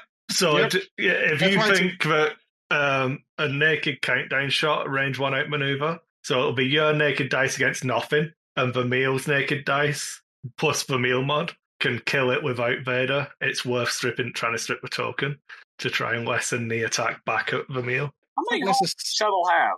Six hull, two shields. Or four shields, I'm sorry. Okay, I know- but I I'm did not it in a crit to you. Yeah, it, it's done. Uh, it's got four hull left, not five. oh Yeah, I thought that's what I I, I was- changed that. It I've got it- five on the I've got screen. it on the overlay. Don't worry about it. There you go. Okay. Yeah. Because I'm like looking at that and I'm like, wait a minute, something doesn't seem right there. I th- I thought I clicked that. I apologize. Um. And it's not nothing. I do have PAL. You don't have any dice though.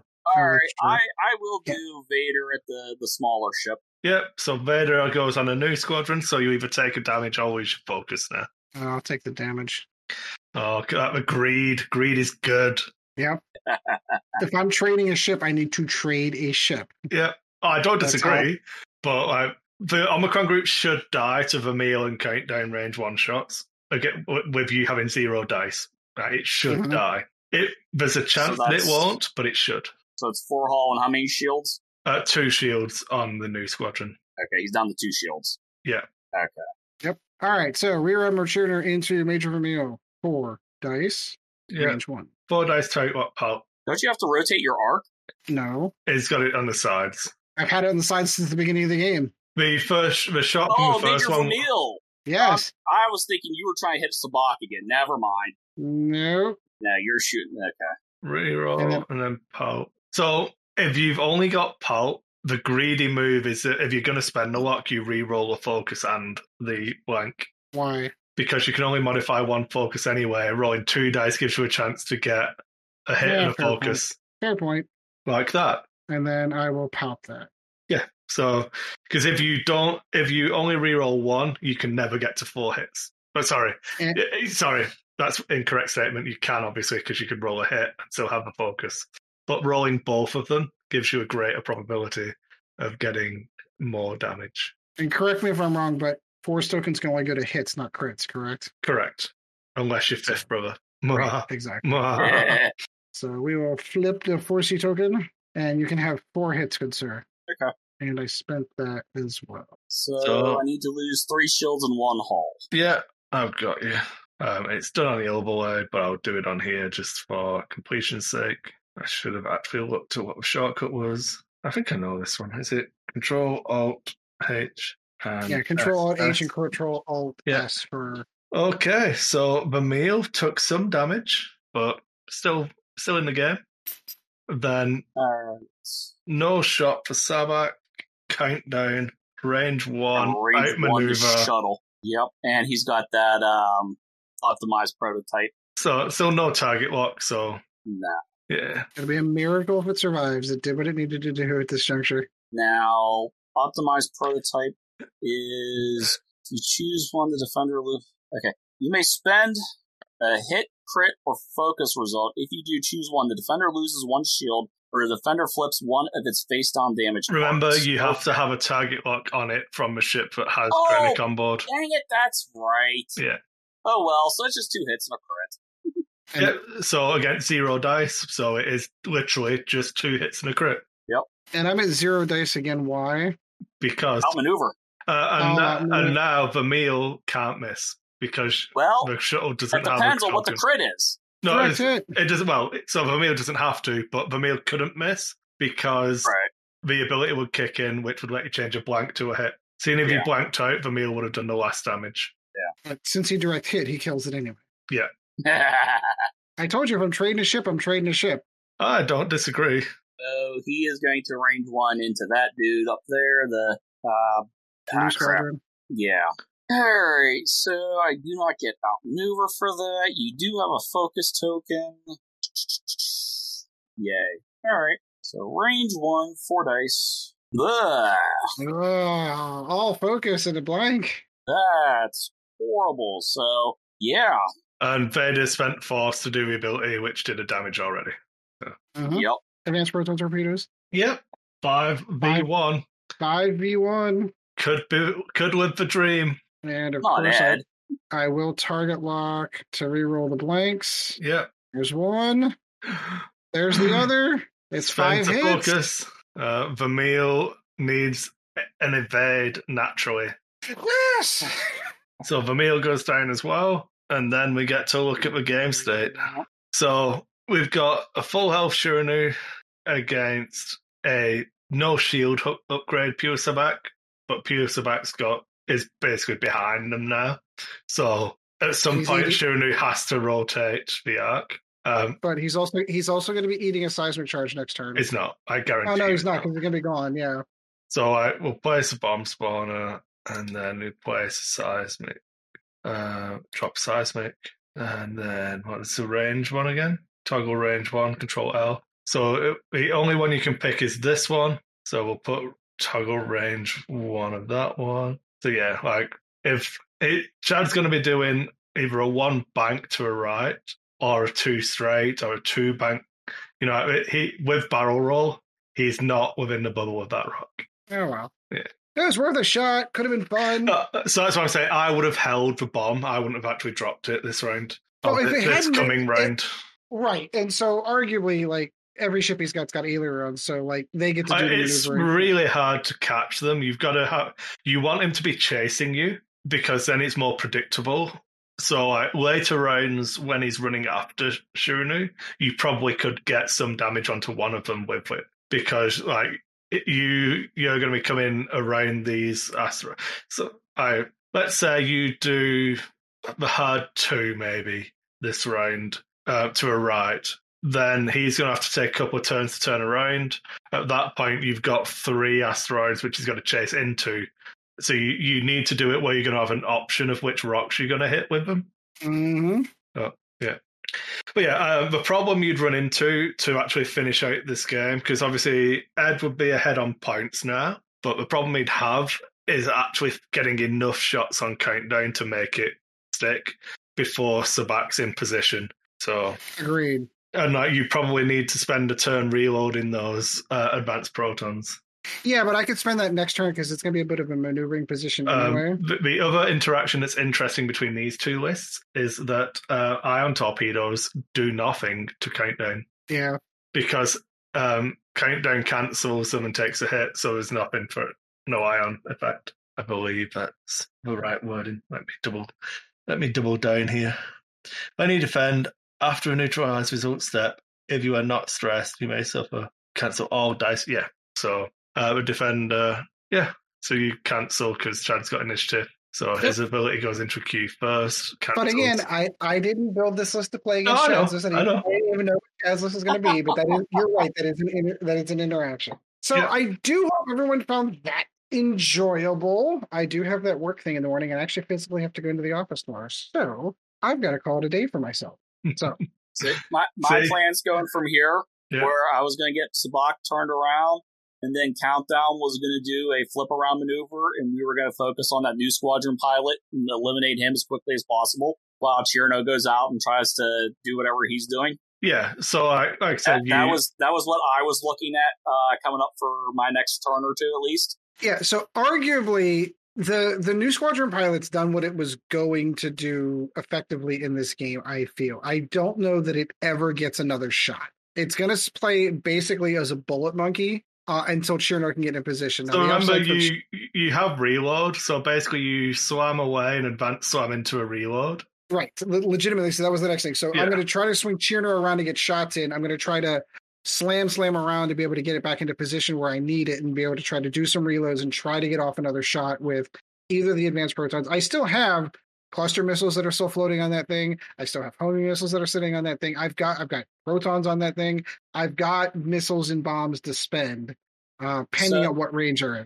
So the fun thing is, is with the maneuverability of my ships, and if this was a, an actual tabletop game, I could avoid your front and rear arcs all day if I wanted. From Chiraneau. Yeah. Yeah, that's why I have the guns on the side. Right, Yeah, but Chir- your guns on the Chiraneau's a side's not at the shooting moment. like five of the five shots like your missiles. They're not, Yeah. you know, doing the fun bomb things. I would basically fly around the sides of you and just take all that fun stuff away from you.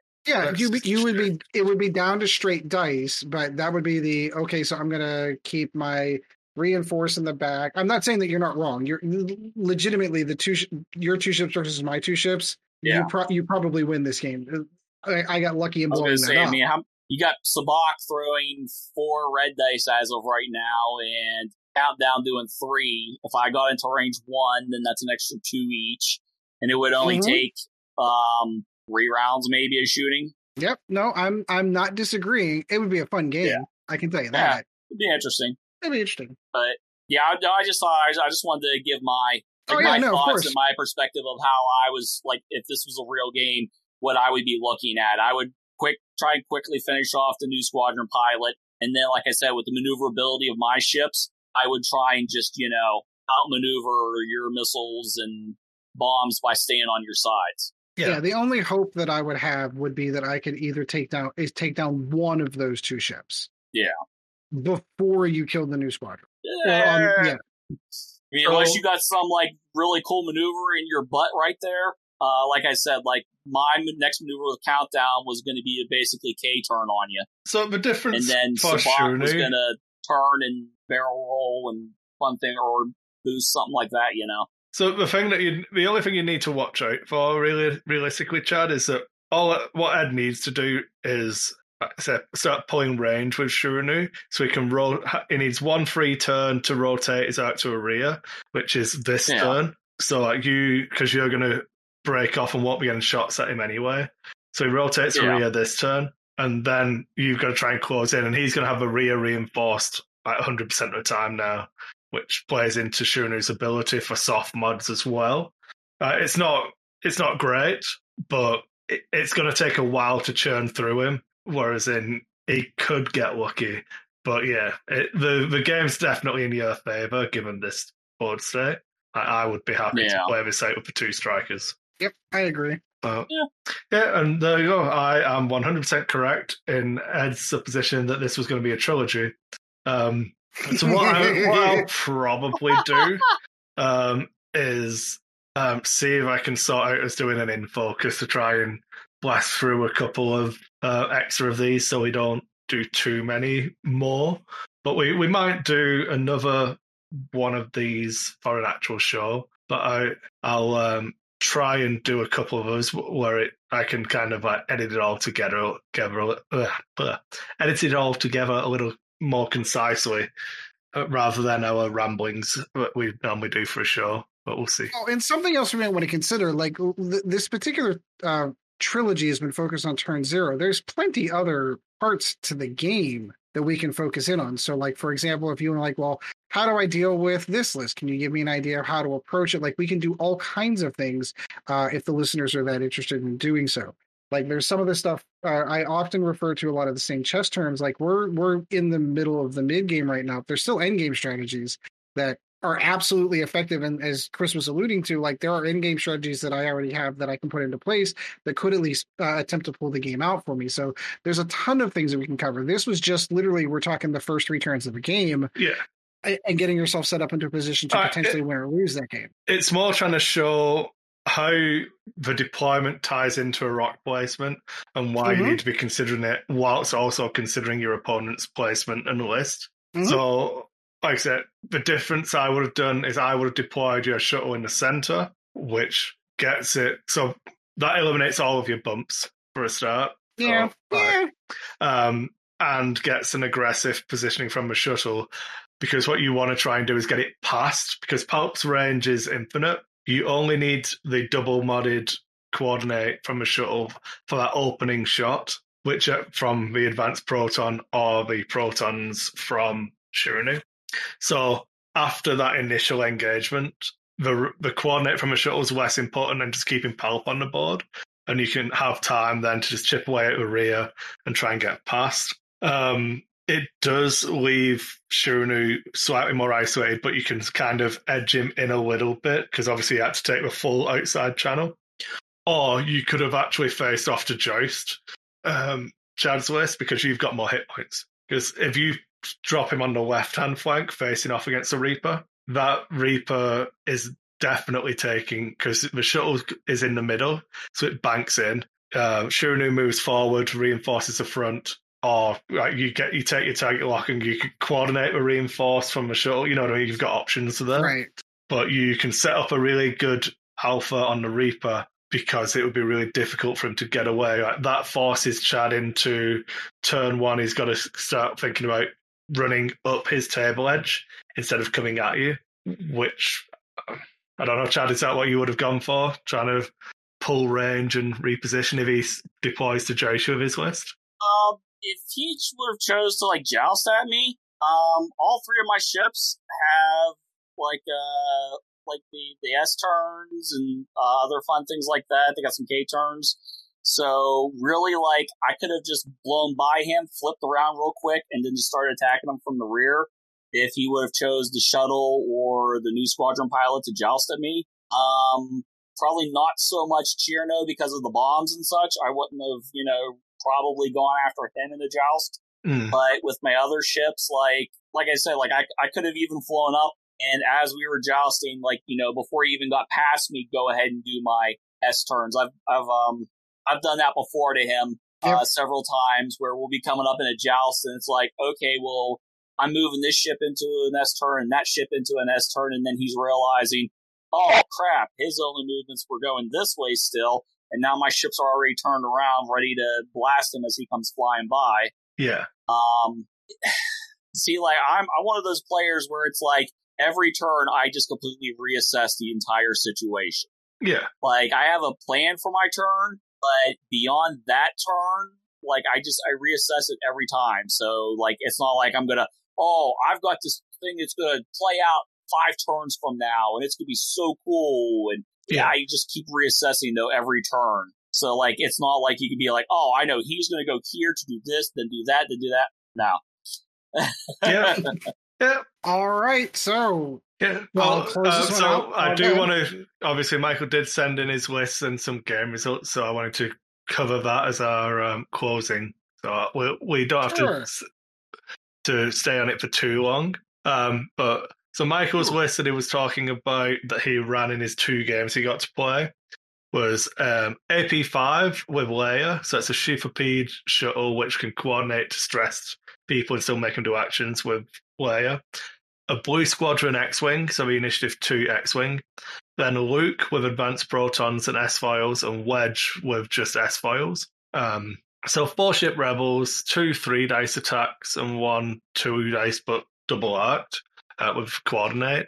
So um, can get a reliable first turn, but I think it's a little bit too fragile for what I would like. Um, do you want any comments on the list before I give you his opponent's list? no, no, I'm yeah, I'm kind of curious to see what he played against. Yeah, so he played against um, Scum and Villainy, and it was Bossk with Zam, Crew, and BT1 Gunner. So Zam's the, um, if you shoot me, I get a bonus attack, or do I get a bonus attack if you don't shoot me? The mini game. Um, Mhm. BT1 is if there's stress, you can turn hits to a hit to a crit.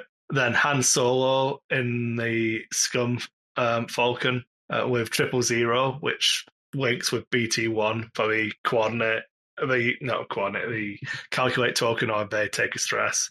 Lando's Falcon title. Um, and then Torkil Mux with nothing and Palob with nothing. So the two screw you hawks and two big ships. Yep. Um, I like that guy. yeah. So then he said, blah, blah, blah. Um, and that's the wrong email because he forgot to send me the attachments first time. Uh, he's loving his trilogy so far. He's been trying to take on board what we've said. Managed to play a p- couple of games with uh, Peter today, so uh, another one of our Ooh. patrons. And um, so he did send pictures, which again I said we'll try and go over at a later date. Um, but I, I do have some feedback. I'm probably going to do an in depth video. I'm going to try and recreate the deployments on Vassal from what I can see. Um, but yeah, uh, from those lists, even just looking at the list before you see deployment or anything, I would be scared playing that rebel list into it. So I posted in the Discord a couple of list ideas, which I think would give them a better fighting chance. So um, my the main takeaway I had is that running Leia in a four ship rebel list with only one. I don't think there's enough in the list to justify Leia. I don't think the Sheathipede's adding enough has got enough to do. Like Luke's already going to be able to get double mods because he's got two force, so he only has to take a target lock. So the Sheathipede's basically stuck coordinating either to a blue squadron or wedge. which kind of limits its options. And um, like Wedge with nothing's pretty solid, but I would rather. Um, I posted two lists, one which I think is just a better Leia list, uh, and that was let me find it. Um, it was the list I was going to deploy tonight uh, it would be my turn. Um, it was um, instead of a Sheathipede, I've gone with the other shuttle, which is the attack shuttle, with Zeb and Leia. So it's it's one point. Oh, sorry, it's the exact same number of points. It's thirty nine points, but you get a three dice attack out the front. Um, slightly more vulnerable, but it's more offensive based, and you keep Leia. And then I've dropped the named pilots, which has given me three Blue Squadron X wings and a Blue Squadron B wing with stabilized S foils and tra- and tractor beam. Ooh, So- list after my own liking. I like that. So it's five three dice attacks in the list. Um, the blue, the blue, the B wing, if it's got a target lock on you, it can shoot its primary, then spend the lock to shoot the tractor beam, and then everyone else can shoot you after it's tractor beamed you. Theoretically, like it's seven points that I didn't really. I could put uh, Astromechs on the X wings or something, but I thought I'd do something more fun just because. yeah, that's that- way more that's fun. the kind of show we have now. Uh, I'm Yep. not saying that this is better, but it, and it also makes a B wing the target because it's 47 points compared to 38 or 39 for Zeb. So like the B wing costs more, but it's more reliable in its resistance. Um, so I, that's a Rebel beef list that I actually kind of like, just for fun. Is that you can obviously choose to shoot the tractor beam and not your primary if you want to reliably, especially against that scum list. Like you tractor beam the Falcon, just minus one off its agility and then open up with everything else. Just right. pick an agility All, one fi- ship. all And, 15 dice. you know, like Chad can attest how quickly agility zero ships just die. Yeah. Uh, then for uh, that was assuming that Leia was the focus of the list that Mike made, that he wanted to use Leia and leverage for that. I think using it with five three attack dice ships is obviously better than using it with two um, three because you don't need to use it on the shift because it's got front and rear anyway. Uh, the, if it, if Luke and Wedge was the focus of the list, I had um, Luke Skywalker with proton torpedoes and a hull upgrade, Wedge with proton torpedoes and a hull upgrade, and then the Kashyyyk Defender with Leia. So you still get to keep Leia in case you want to cater those aces, but this time your her carrier is a lot more rugged. You've got the reinforce, you've got the 180 degree arc out of the front, so you can kind of slow roll, keep um, the Kashyyyk Defender in the game a lot easier than the Sheathipede. You've got three three attack dice ships as you had with um, with the other list.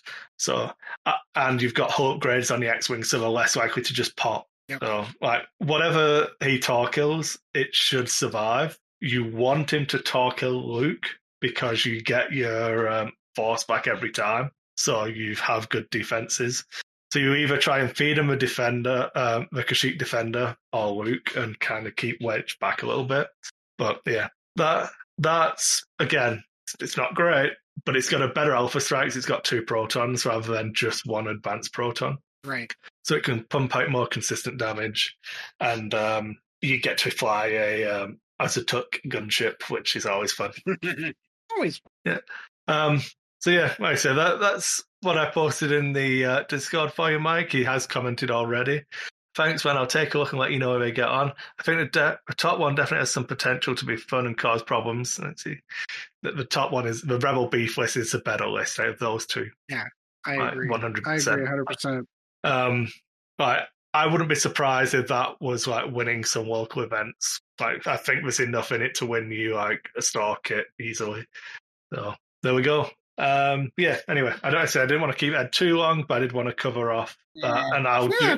um, I'll speak to the guys in the chat afterwards. But um, at a minimum, even if I've got to do it on my own, I'll try and do a breakdown of the deployments because I want to see if I can guess how the openings went for the two players for the two games, given those lists and what he showed. So we'll see. All right. So, Chad, always good talking to you, my friend. Yeah, always great to be here. Thanks for everyone listening, watching, and all that fun stuff. We sort of semi played a game together today. Yeah, I know. It doesn't count. It, Does- it- Doesn't count. Yeah, doesn't fully count. You can't but- talk about it on the flight deck next week. Oh, no, I won't. No. Chris, always good to talk to you, my friend. It's good to be here, man. Do you have any of the uh, closing stuff you want to do? Um, I know you want to leave, so I can do that in post if I need to. It's fine. All right, works for me. All right, so as always, guys, we do appreciate you tuning in. Hope you enjoyed this one, Mike. You have three episodes out of this, and there's probably more content coming out of this, so I do hope you enjoy it. Until next time, guys, as always, fly casual.